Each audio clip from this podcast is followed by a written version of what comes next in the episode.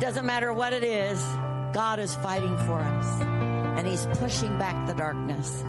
You know, uh, I heard that song. I was traveling to Tulsa in May, and as I was traveling, um, Megan had given me the CD, and I didn't know it was old. How many, you know, old music is not necessarily out of date? and uh, I thought it was a new one that Darlene Zschech had written, and in the in the music she uh, said. Um, I believe she had come out of cancer. She had been fighting cancer. And I believe God gave her that song to fight that cancer. And she said, We're gonna we're gonna sing this today over anybody who's sick. And God is gonna do something in your life. The, the Bible, there is a scripture that says, I will live and I will declare, I will not die, and I will declare the works of the Lord.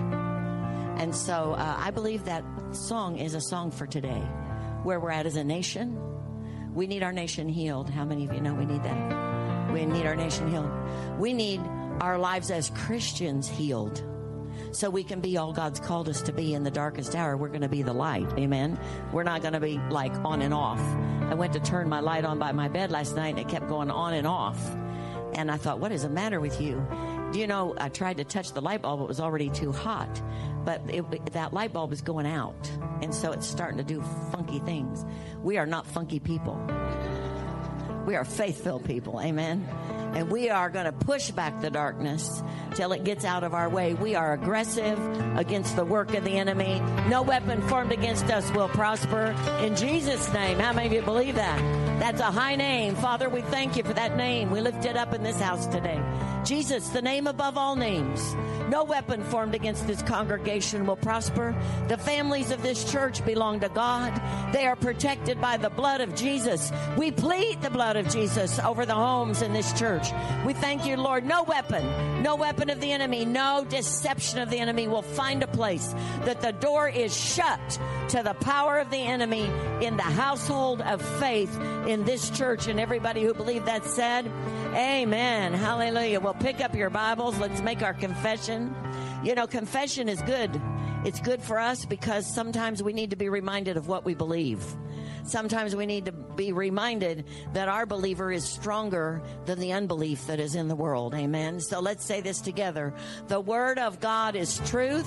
If I live the word, I will be blessed. If I don't, I won't. It's just that simple. Turn to your neighbor and say, It's so simple, it's hard to mess it up. You can have a seat. Although it seems a lot of people are trying, they're really working at it. Hallelujah. Today I'm going to finish uh, actually what ended up being a two part series because the first message I had was the one I'm going to preach today, and then the Lord last week began to speak to me. Um, about the church, about our assignment, where we're at. You know, when things happen in the world, um, God is not caught by surprise. Uh, sometimes we're caught by surprise, but truly, um, in this church anyway, my husband has been speaking for a year to the body of Christ here that we need to be in a time of great awareness of what's happening around us and not be ignorant of the enemy's devices, to know what day it is, what time it is in the kingdom of God and the clock that God has, which is different than ours. His timetables are different than ours. But God is a God of order. And so, what is happening right now in the United States of America? Maybe what's happening in your life, things that you never believed would happen in your life. How many of you have ever been there and thought, I would never would have thought I would have been in this place? But there are things that come because the enemy has intensified over time. He continues to intensify because he knows his time is short and his destination is not good. And he knows that. So, as many of the believers, I believe, that the enemy can stop in the hour we're believing in, that's his target. You know, the lost are lost. And if he can stop the believers, our assignment is to be a witness to the lost. So if we're stopped, then the lost are not threatened to become part of the kingdom of God because they have no light that they can see. It's just dark. Well, when God gave me this message uh, that I shared last week, uh, I Pledge Allegiance is the title of both of these. But the subtitle last week was Odds and Ends. And the reason that I shared that was there's always a remnant that's the light. God always has a remnant in the earth, no matter how dark it gets. If you read the Old Covenant, you see many times it gets dark and it looks like it's hopeless, even for the children of Israel. However, in that gross darkness that they would face, there was always a light, and that was the remnant. Everybody say remnant. Now, I'm not a seamstress, but I do know, and I know that word applies to uh, fabric. When you get done cutting out a pattern, you may have fabric that's left over. Everybody say left over. And then that fabric's called like a remnant. Or maybe there's just a small piece that they have left on a bolt and they say, oh, you know, it's just a remnant. And they package it up and throw it on a table. It's for sale. It doesn't have as much value. Well, in the kingdom of God, we're the remnant I believe in the earth today, the church that is preaching Jesus, that preaches signs, wonders, and miracles are for today, that healing belongs to the people of God. That's a remnant because there's a lot of the church that doesn't preach any of that. The power of the Holy Spirit, the baptism of the Holy Spirit, a lot of those things are not even being taught today. Not, a lot of churches don't even believe in those things. However, the word is always the word because God said, I don't change. I don't change my mind. Uh, I found that out with God. How many of you have wanted Him to change His mind? You know, just could we just change it a little bit right here? No, God says, I change not. That's in the book of Malachi. So no matter what the situation in the world, God is still on time. He's still in authority. He still has dominion. Psalm 24 still applies. I own all, I own all of the earth and the fullness thereof and every living thing in it. Turn to your neighbor say, that includes you. So God is the owner of all things. We have stewardship and we're commanded in the Word of God to be stewards of the gospel. We're to, to share the gospel. Jesus said, Go into all the world and preach the gospel and make disciples. Teach people the truth of the Word of God. So even though we're a remnant, and the, I, the reason I got odds and ends is that was one of the descriptions of a remnant, is just odds and ends. But we are very valuable. We are not, we are not we may be left over as far as the whole body is concerned of Christ or the remnant that's left in the earth, but we have value because we belong to God. And the same uh, spirit that raised Jesus Christ from the dead, the Bible says, dwells in you. Everybody say it's in me. That's that thing inside of you that goes, mm-hmm, and you're going, or you're shaking real bad. Have you ever had that happen? And you know it's God. Some of us just keep shaking till we can get away. But God, when you're shaking, God wants to do something. God wants to show up mighty in that situation. So the remnant has a place. The remnant has a, a position.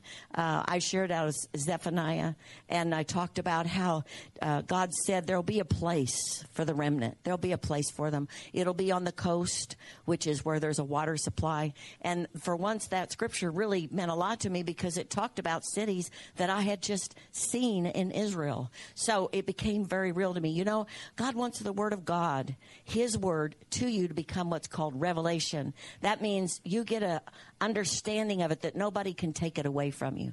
That's when you have revelation. Revelation is not necessarily what I teach, what my husband teaches, what you hear Bible teachers. Nothing is revelation till you say, I know it. And there's a difference between I heard it and I know it. And so, what God wants us to live in the day we're in is a knowing of God, not just a hearing, but a knowing, because when you know, you do. You know, it says that there's deception if you hear, but you don't do. But if it's revelation, you will do it. You will do what God gives you to do. So as, as we finish that odds and ends, we talked about Galatians 3, and I want to just share a little bit of the scripture. And could you put up uh, verse 5 for me? The beginning of this in verse 3 says, Oh, you foolish Galatians, having begun in the spirit, are you now going to finish in the flesh? Listen, this thing may be wrapping up. It could wrap up any day. But when it wraps up, we need to be in the spirit and not in the flesh. That means we're not moved by what's going on. It says, and this is verse 5, therefore he who supplies the spirit to you and works miracles. Everybody say miracles. Miracles. I want to see miracles that absolutely change the situation instantly in people's lives. Does he do it by the works of the law or by the hearing of faith? And you know, man's laws don't give people permission to do anything. Uh, they may think they're giving per- people permission, like the ones that were just passed, the gay lifestyles, uh, abortion, things that we've that the law has passed. There's nothing that can defeat that except the power of God, because people choose whether they're going to do something or they're not. And, and now they've given them permission, but it doesn't change the fact that they can say, no, I'm not doing that. So a law doesn't make people do anything. People still choose. Everybody say, I can still choose. And so it may give people permission, but they ultimately have to make a choice. And as we uh, do this message today, I felt to entitle it fierce loyalty. Everybody say fierce loyalty. And the reason that happened, I was reading in the Old Covenant, I was reading 2 Samuel, and it's about David. David was a man who was after God's heart. Uh, that's what God said about him. He, he's after my heart. He, he loves me. He will do what I tell him. Um, now we know David made mistakes. Everybody say we can make mistakes. God sees our heart. With God, everything is a heart issue. It says he knows the motives and the intents of the heart. So David's heart was revealed to God as a heart who would follow God no matter what. And he did have to do some things that were very hard to do. But he, he uh, exemplified fierce loyalty to David. And we're going to read a story. It's in 2 Samuel 23. If you want to go ahead and put it up there. Um, it's, it's a story that you may have heard, maybe you haven't. But uh, David faced many battles. He was in many situations that looked very detrimental to his life, to uh, the people, even in his armies. But he had what was known as mighty men. Everybody say mighty men who surrounded him. And uh, specifically, he had three that were like the three mighty men. Then there were 30 more that it says didn't have the power and authority of the three, but these were what we would call in leadership the inner circle. Everybody say inner circle. They were, these were the people, he had a much larger army than that, but this was the, this was the group of people that were very committed to David. They were loyal Everybody say loyal. And so there's this story uh, about David, and it says David was then in the stronghold, and the garrison of the Philistines was then in Bethlehem. So he was in a position where he was close to the Philistines, and they were the enemy. And David said with longing, Oh, that someone would give me a drink from of the water from the well of Bethlehem, which is by the gate. He, he could envision that, and he just said that, and he's in this place of uh, where he can't get to it. So the three mighty men broke through the camp of the Philistines, drew water from the well of Bethlehem that was by the gate, and took it and brought it to David. Nevertheless, he would not drink it, but he poured it out to the Lord. Now, he said, Far be it from me, O Lord, that I should do this. Is this not the blood of the men who went in jeopardy? Everybody say fierce loyalty. You know, it was just a drink of water. It was a desire of David. It wasn't about a battle, but their loyalty was so great these three mighty men that they would go behind enemy lines to get the water to bring it back for their leader. And uh, I want to read to you. This is in uh, John Maxwell's Bible, but as I read this, this is when this message, God began to really just put it in me. You know, we see and we hear constantly all the negatives that are happening. But I don't know about you, but I remember years ago, I would go to dinner with these people. And there were four of six of us actually who would go to dinner, and it was pretty much a every Saturday night thing. And one of the people would always say and complain about the same circumstance every week. Have you ever been with anybody like that? Just, I mean, every week, every week.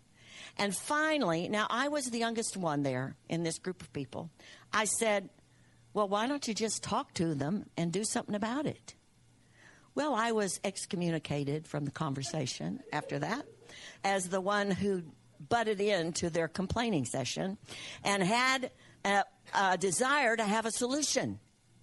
And so when I hear, you know, on television, all these commentators and everybody discussing how bad it is and everybody's opinion on how bad it is, I want to scream, well, what are we going to do about it? Because God always has an answer. Even if he's about to blow the trumpet, there's something he's saying for the church to be doing. I mean, in Second Chronicles, he told Solomon, "If my people who are called by my name will humble themselves and pray and seek my face, then I will hear from heaven and I will heal their land." I find nothing in the Old Covenant. I've read it lots of times this year with new eyes because I've been looking and and searching. Okay, God, what is the deal? And it is this, as much as I could tell, for my for my discerning. If Israel obeyed, God took care of them. If Israel disobeyed, God didn't take care of them. Pretty simple. Everybody say pretty simple. The enemies were not greater than the Israelites unless the Israelites were disobedient. Then God would let their enemy rise up against them, but only to show them, hey, y'all, you still need me. Y'all remember me? Woo! It's me, God. That's what he wanted was to bring them back to him. So the, even the enemy that rose up was just a wake up call for the fact that they had disobeyed God and got themselves in a bad position. So God, in his mercy, is looking for the church always to not just survive, but have the victory. Everybody say, have the victory. So there's got to be something that we can do in the situation we're in. And that's when I begin to see in this story fierce loyalty.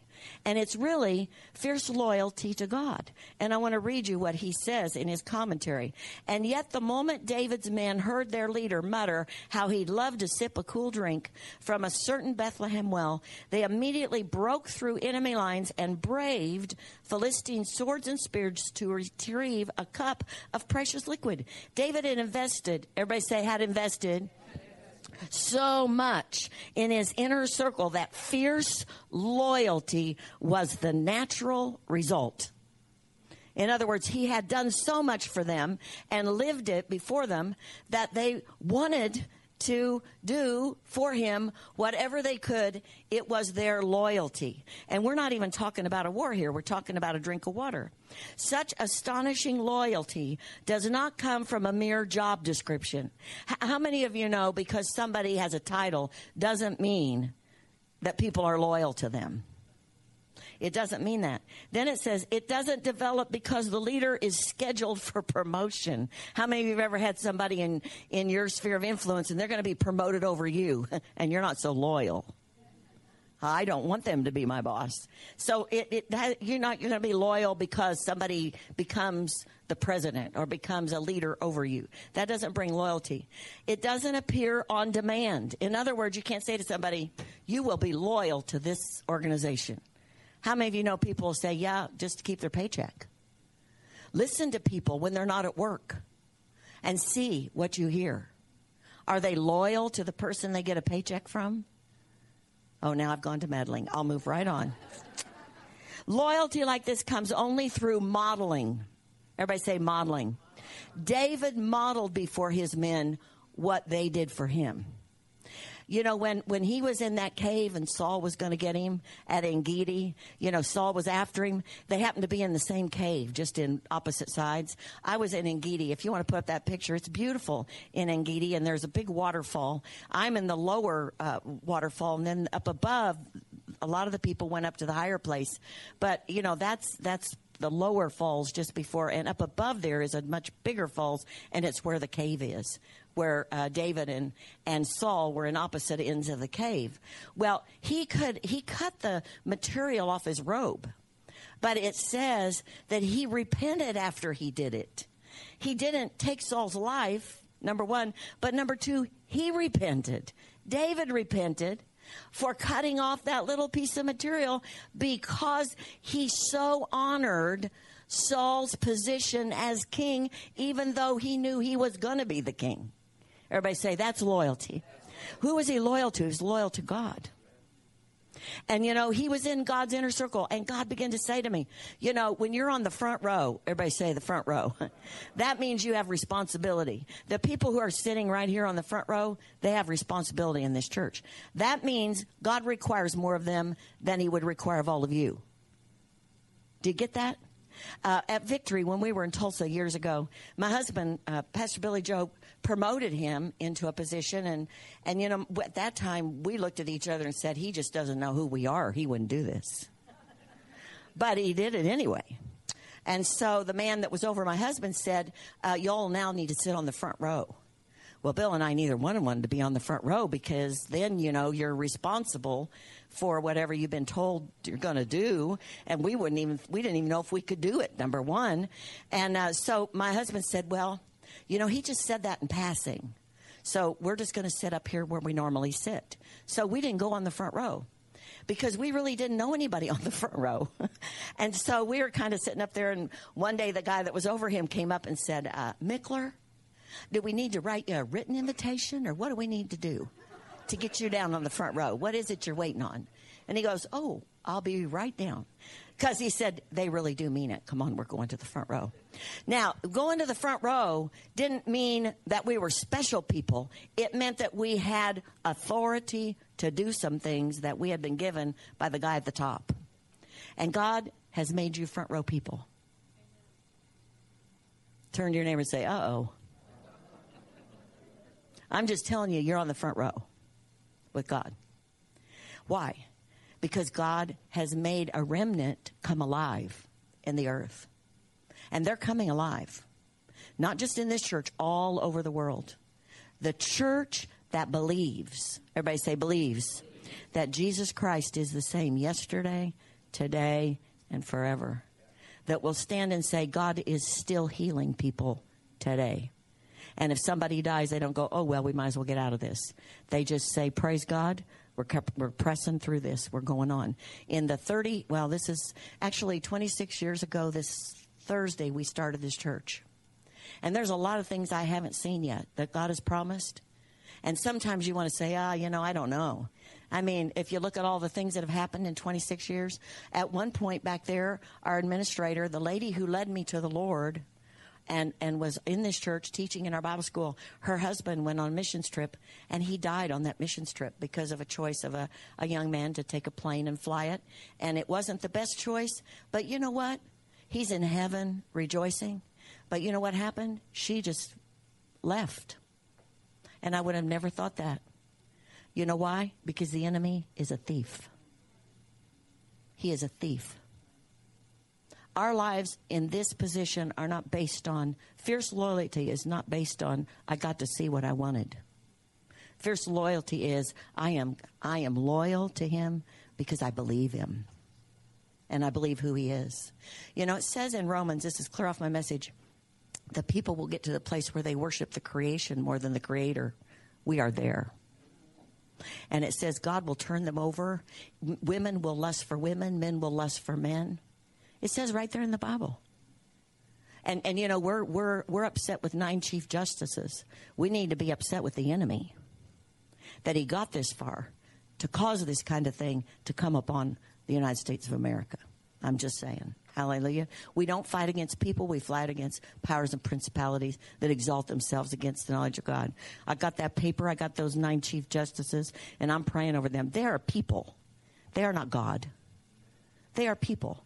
And these other people that are doing some of this stuff, they are people. They are not God. And so if we're fiercely loyal to God because we are front row people, then we're going to get in prayer. We're going to do what we got to do to stop this thing. And we're going to find the mo- we're going to follow the model. Everybody say follow the model. Because David's men were following what he did. And that's why they went to get that for him. And his modeling was, this cost you so much, I'm not even going to drink it think of the people who would follow him even more after that. Now, when he started, he didn't have these three mighty men. Let me give you the description. It'll help you say, oh, I can be a front row person. Let's see that. It's in First Samuel. This is his first army. And, uh, you know, he's fighting for his life because Saul's always trying to kill him. And so it, it's First Samuel, I think. Uh, 1 Samuel 22, Sandy. Yeah, David therefore departed from there and escaped to the cave of Adullam. So when his brothers and all his father's house heard it, because he got away from Saul, they went down there to him. And this is the group that joined him as his army. Everyone who was in distress, everyone who was in debt, and everyone who was discontented. That was his army. And there were 400 of them. Wasn't he blessed? Wouldn't it be wonderful to be leading 400 people, not just a couple, 400 who are in distress, they're in debt, and all of them are discontented? and they say, "Hey, take me. I'm going to be with in your group." you know, that Red Rover, Red Rover sent so and so over, that wouldn't be who you'd be asking for. Give me the good, give me some of those good ones. But by the end, he had three mighty men, 30 others that were just as loyal, and armies of people who were with him. And when he became the king, they all followed him because he modeled. Do you know Jesus was the greatest model we will ever have? I mean, he was the most fiercely loyal person that we will ever be able to identify with. So we have a model. Everybody say, I have a model. See, when people get their, their modeling based on people, they're in a bad place. Everybody say a bad place. You know, a lot of times, uh, and it's natural. You know, I, I listen to Joyce Meyer, I listen to people. I'm Ken Copeland and Jerry Savelle. I always loved Jerry Savelle.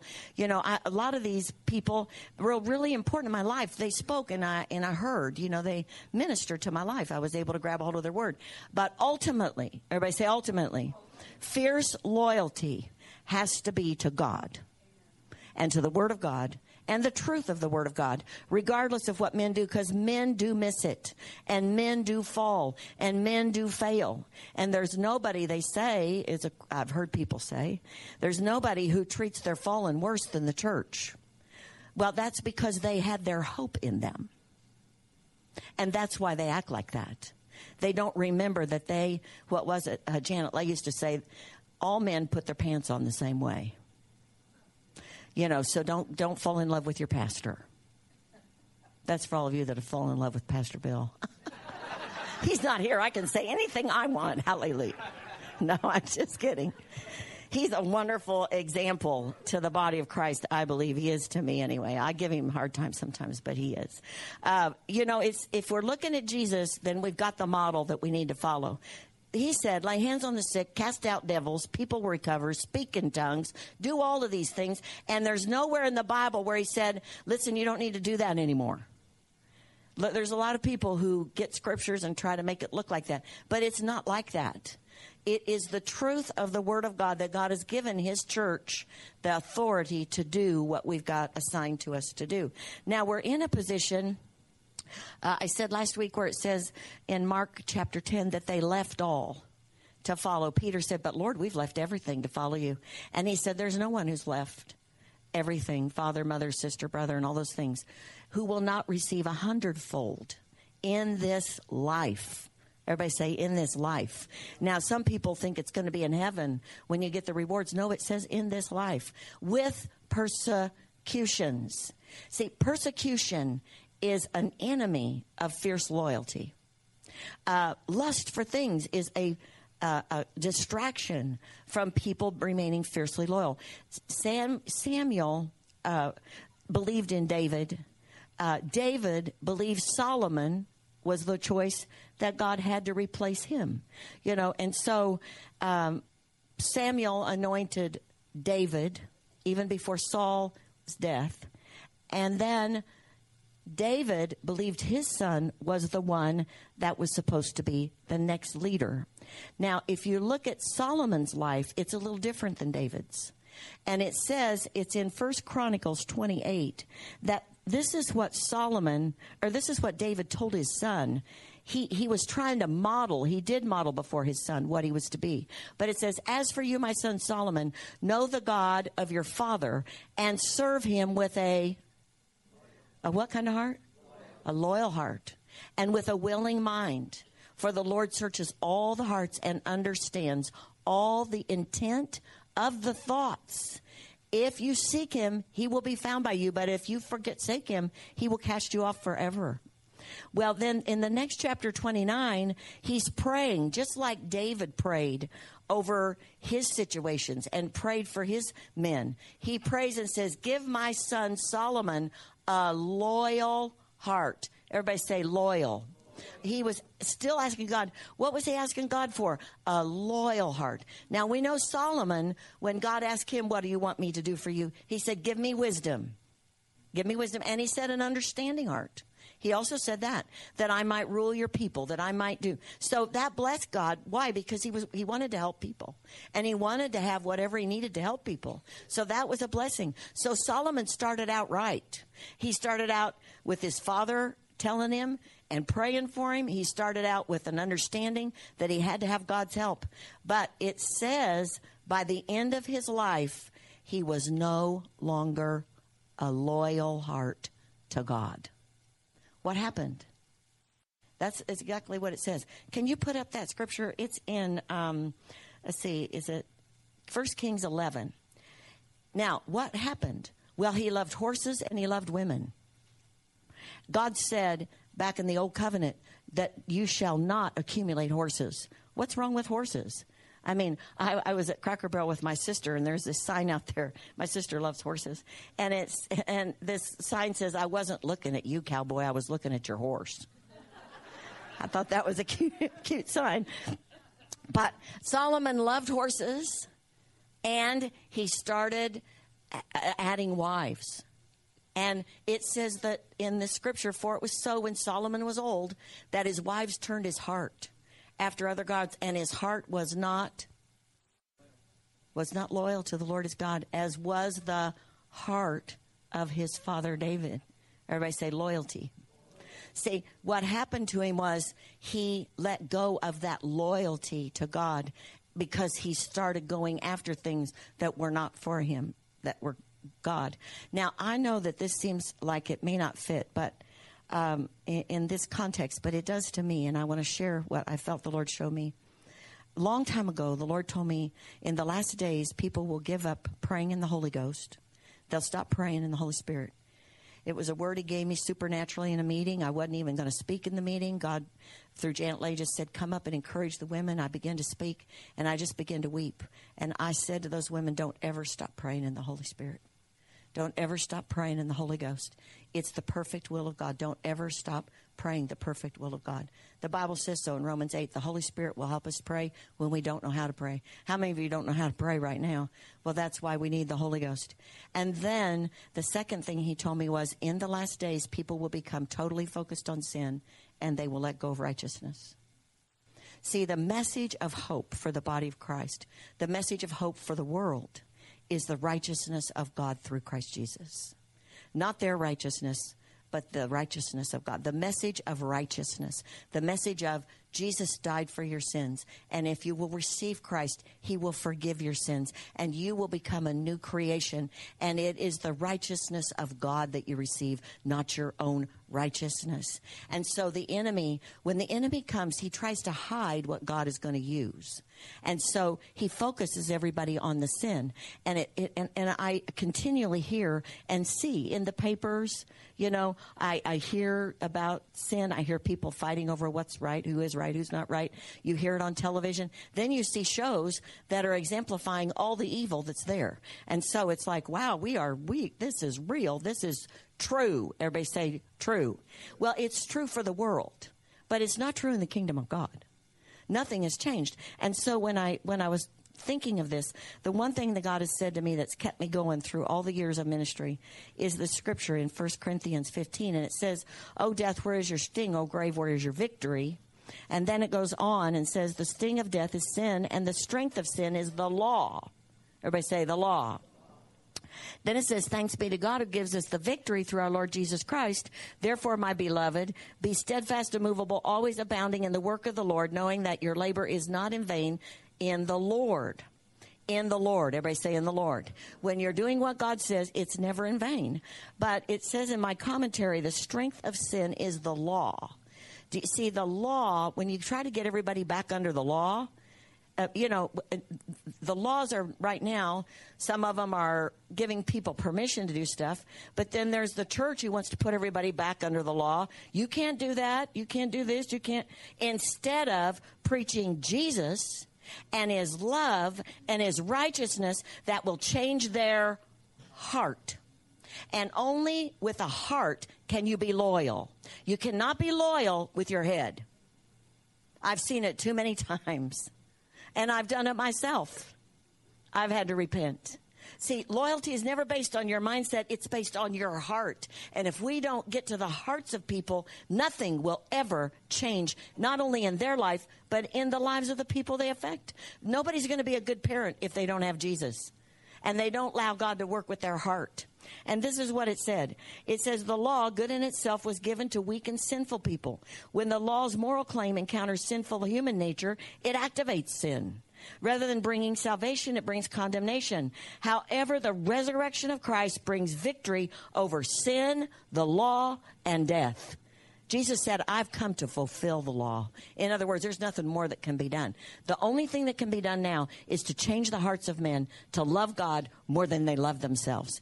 It says it in 2 Timothy. In the last days, they will love themselves more than they love God. Bottom line. You can read it. What does it say for us to do? Continue in the things that you have learned. The scripture is the inspired word of God. Stay on what I've told you to do. What are we going to do in this last hour? We're going to be fiercely loyal. Now, that doesn't mean we're going to go take people out who don't believe what we do. You know, my husband, he tickles me sometimes. And uh, my sister last night, we were playing euchre and her little grandson. He's learning to play euchre with us. And so it's my mother and me and her and my her grandson. And we're ahead now. And she is upset with him because if you understand euchre, he has just got them euchred, which means we get two points and they got zero. And it was because he made Trump something that he hardly had any of. And so she said, so the next time he goes, Oh, I don't know if I should. And she says to him, Go ahead, don't be fearful. I'm just going to kill you if you do it wrong. And he goes, I don't think I should. You know? well, that's not what we're going to do to people who don't do our thing the way we want them to. So, what, we, what we're going to do is be, believe God and expect signs, wonders, and miracles. Because those things will change the heart of people just like that. I cannot tell you the number of times that people have come to this altar and God has given me a word to speak into their life, and I do not even know them. You may have been a recipient. I'm as shocked as they are. Sometimes I think, oh, you don't want me to say that, do you? You don't want me to say you're on drugs and God wants you to know that He's going to help you get off. You really don't want me to say that, do you? And He says, say it. And it changes their life in an instant. See, the word of knowledge, the things God has given the church, that's what we're going to do. We are going to be who God called us to be. We're going to be fiercely loyal to who we serve, and we do not serve the world. I went back and looked in Jesus. Uh, uh it says in uh, John 16 that Jesus said, the last thing he said to his disciples, he said to them, you know, 14, 15, 16, he says, You're going to do greater works and all this stuff. But then he says, Be of good cheer. I've overcome the world. Why do you say that? Because you can't look at the world.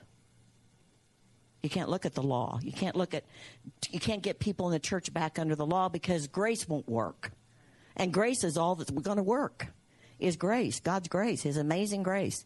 Even today, there's messages that are being preached that are perverting the truth of grace, making it like it's okay that you can sin now and it doesn't matter because you're under grace. That's a lie. Sin still has death attached to it. But the devil always goes for the message or the word that God's going to use to set people free. So he's coming after the grace to get people confused so they'll just pitch it all out. Everybody say, no thanks. Grace is sufficient but it's the grace of God, not the grace that some people are preaching. If you're if you're aware and in the Holy Spirit, you'll be able to stop what the devil's doing, but you got to stay in the spirit and not go to the flesh. And Jesus said, "Be of good cheer, I've overcome the world." I've overcome. You're going to have tribulation. Everybody say it's expected. It even says in 2 Timothy, evil teachers and impostors will increase. Have they increased? Has that changed who you are? Did God did God slip off the throne? You know, uh, is Jesus coming back to, to do it all over again and get on the cross? No, he's just coming back for the church without spot or wrinkle. God has a plan and a purpose. In this last day, we are going to rise and shine. Hallelujah. We're going to be everything. I was, uh, I want to finish. It says in John 17, he prays for his disciples. After he says, be of good cheer, he says, you're not of the world. He says to his father, I'm going to pray for these people. They're not of the world. They're in it, but they're not of it. And let the love I have for you and the love you have for me and the glory that's on me be seen on them. And that's the end of his dissertation to them before he goes to the cross. There's nothing there that says, now listen, we're all going to have to get in a hole, cover up our heads, and just act like it's not happening. That's not what the word says. This is where we flourish. This is where we become all God's called us to be. This is where the light becomes brighter than the darkness. I was in the ri- I was in, in the river. I was by the river yesterday, and um, you know I I've always I used to go to Happy Hollow all the time, but I've I've kind of like being by the river. And um, I was in the park yesterday, and I said, Lord, I just don't feel comfortable here anymore. He said, You don't belong here anymore. Get by, get over to the river. So I go over to the river, and I'm just now I haven't been able to go to the river because it flooded, and it, where it flooded is where I parked my car. So you're not supposed to go in the water in your car. Did you know that? If it's flooded. So I stayed away, but I went and I parked and I was sitting there and this guy backs in with a boat. And uh, I'll just I'll end with this because it was so powerful to me. And I'm watching this guy with his, he's got a little boat. Now, it's not a rowboat, it's got a motor, but it, I wouldn't get in because the river was going really fast. Not by the shore, but after you got out there, it's really moving. And uh, he got in, and I noticed that when he got in, he started going with the current of the river. And uh, I thought, you know, he better he better do something because you know, and he had his motor going, but he was still going with the current. But his motor wasn't going very much. And then I heard him increase the motor, and he started turning the boat because he gave more power to the boat. And as he turned, once he got it turned and he went a little bit more, he put the pedal to the metal. And when he did, that boat went right through that current perfectly. I mean, that current didn't stop that boat, not for a second. And God said to me, It's time for you to put the pedal to the metal. Are you ready to put the pedal to the metal? That's what I heard. Put the pedal to the metal, Pam. And uh, and and so I looked, and he also showed me. He said, all of a sudden the waves were crashing against the shore. Well, all the time he was going with the current, there weren't any waves. You know, if you're going with the world, you probably aren't going to notice. But you turn that boat around and you start up the other way. I remember Jerry Savelle's message of trying to go upstream. It's a really funny message. But when you try to go against the current, the Lord told me it's depravity. Let me tell you, this is God comes up with big words. I have to keep my phone right by me to get in the dictionary. And it, this is what depravity is. It's um, a very evil quality or way of behaving. And he said, um, this is this is what he said. Don't be concerned with how many th- times you continue to confess. That is faith in Jesus' name. Always continue. Breakthrough. Go forward against the current of depravity. He called that current that was going so fast depravity. That was, and then when I looked it up, it says that's evil quality or, or way of behaving, a corrupt act or practice. How many of you know that's what we're hearing about? All those things. And it says, I'm not, he said, I'm not moved by that. Neither should you be moved by it. Put yourself back in the boat, turn it around, and go. The current is strong, but I am stronger. Put the pedal to the metal. Let's stand and put the pedal to the metal. Amen. Now, I'm going to pray for you that you'll all be able to do whatever it is God's asking you to do. But I want to pray first. First, I'm going to pray for people who may be here and don't know Jesus. If you don't know Jesus, you don't have a boat. And you are in a flood of depravity. And the current is very strong. And the only way out is to know Jesus Christ. There is no answer. That, I'm telling you, there's no law anybody can make. There's nothing anybody can do for people who do not know Jesus. Only Jesus in this day is going to, that's the only thing that's going to save people. He is the answer. It's his power, it's his anointing, it's the things he can do in our lives that will keep us safe and keep us moving forward in the kingdom of God in the earth. So, uh, if you'll bow your heads, I want to pray for you today. If there's anybody here and you say, you know, um, I, have never really just said, Jesus be the Lord of my life. I mean, I, have heard about Jesus, I've, I've been in church. Maybe that's you. Or maybe you came here today and said, you know, I'm just searching for something to make my life better because it is a mess. I've been there. I know what that's like. I know what that feels like. I know what that looks like. But I can promise you, Jesus has an answer for that situation for you. Or maybe you're here today and you say, I was walking with God and I, I got caught in that current and it began to take me the wrong way and I've not been going the way I should. If that's you for any of those situations, I want to pray for you today because Jesus is the answer. He will help you. He will he will not only get in the boat with you, but he will help turn it around and get it going the direction it needs to go. No matter how hard it looks, he can do that. So if that's you today, would you just lift your hand? We want to pray with you. I don't know all of you. I see your hand. I see your hand. Anybody else? Yeah. We just pray today for a turnaround in your life. Those of you that lifted your hand, would you come down here with me? Just come down here in the front. I know it's a big step, but just come. Let me pray with you. Yeah, let's give him a hand. Hallelujah. Thank you, Jesus. Hallelujah. Hi. It's good to have you here today, sir. Hi. It's good to have you here. Good to see you. Let's all just pray and agree with these that have come. Lord, we thank you today for these that have stepped forward because we know sometimes it's a big step. It's not always easy to say, I can go up there in front of all those people and confess my faith in Jesus. But Jesus knows the beginning from the end. And even though it looks like there's no way out for me, He will make a way out for you. He will do it. He will do it. Can you come and stand behind her? Kelson, yeah, thank you. Julia, can you come? Stand? Father, we thank you today. I want you to stretch your hands out here and I want us all just to pray. You can pray this after me. Whatever it is in your life that you have need of, God's here today to make a difference in your life. He sees your need and He sees your heart. Let's say this Father, thank you for Jesus. Thank you that He loved me and He loves me now. Even in the situation I'm in, He is for me. He is not against me. I've sinned, made mistakes, but today I want this ship turned around. And I ask you to fill my life with the anointing of God, the ability to do what I cannot do, to live in me, to make me strong, to change my direction, to help me to overcome. In Jesus' name. And everybody said, Amen. Hallelujah. Well, let's give God praise for that. Amen. Amen. Stay right here because I